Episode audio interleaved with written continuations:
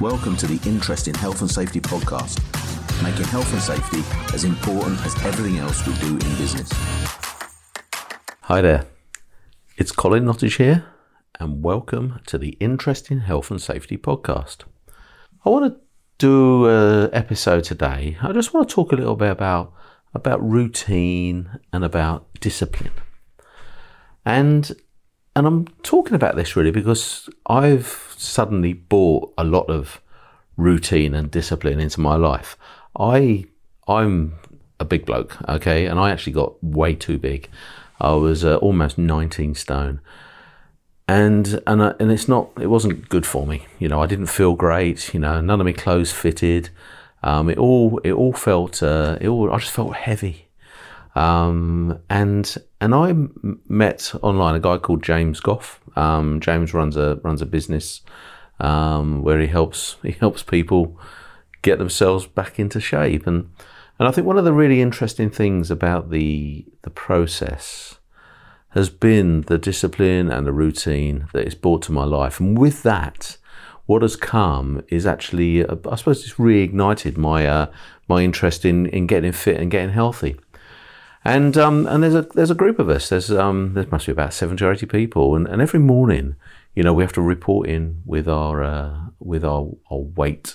Um, you know, so what is our what is our current weight? Um, we've got some very very good structure to to what we're eating during the day. There's some really great structure to the exercises that I need to do during the day, the amount of steps I need to get in, the amount of uh, cardio that I need to do. Um, and there's uh, there's also a real detailed plan about the amount of water that I need to drink. So so all these things are very very structured.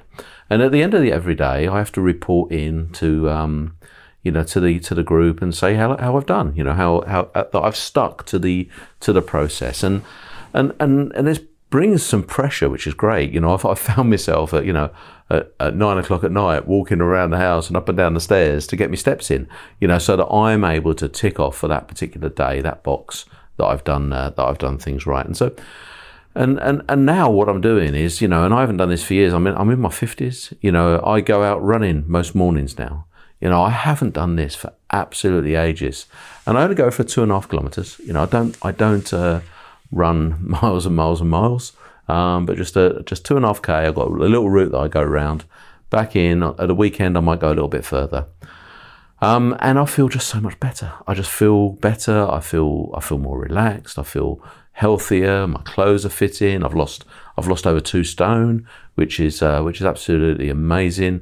And uh, and I'm pushing on. You know, I I want to become the best version of me that I can be because I want to I want to be able to walk into a room with confidence and not you know and and and I suppose at the back of my mind I was thinking about about how I looked you know that was part of it.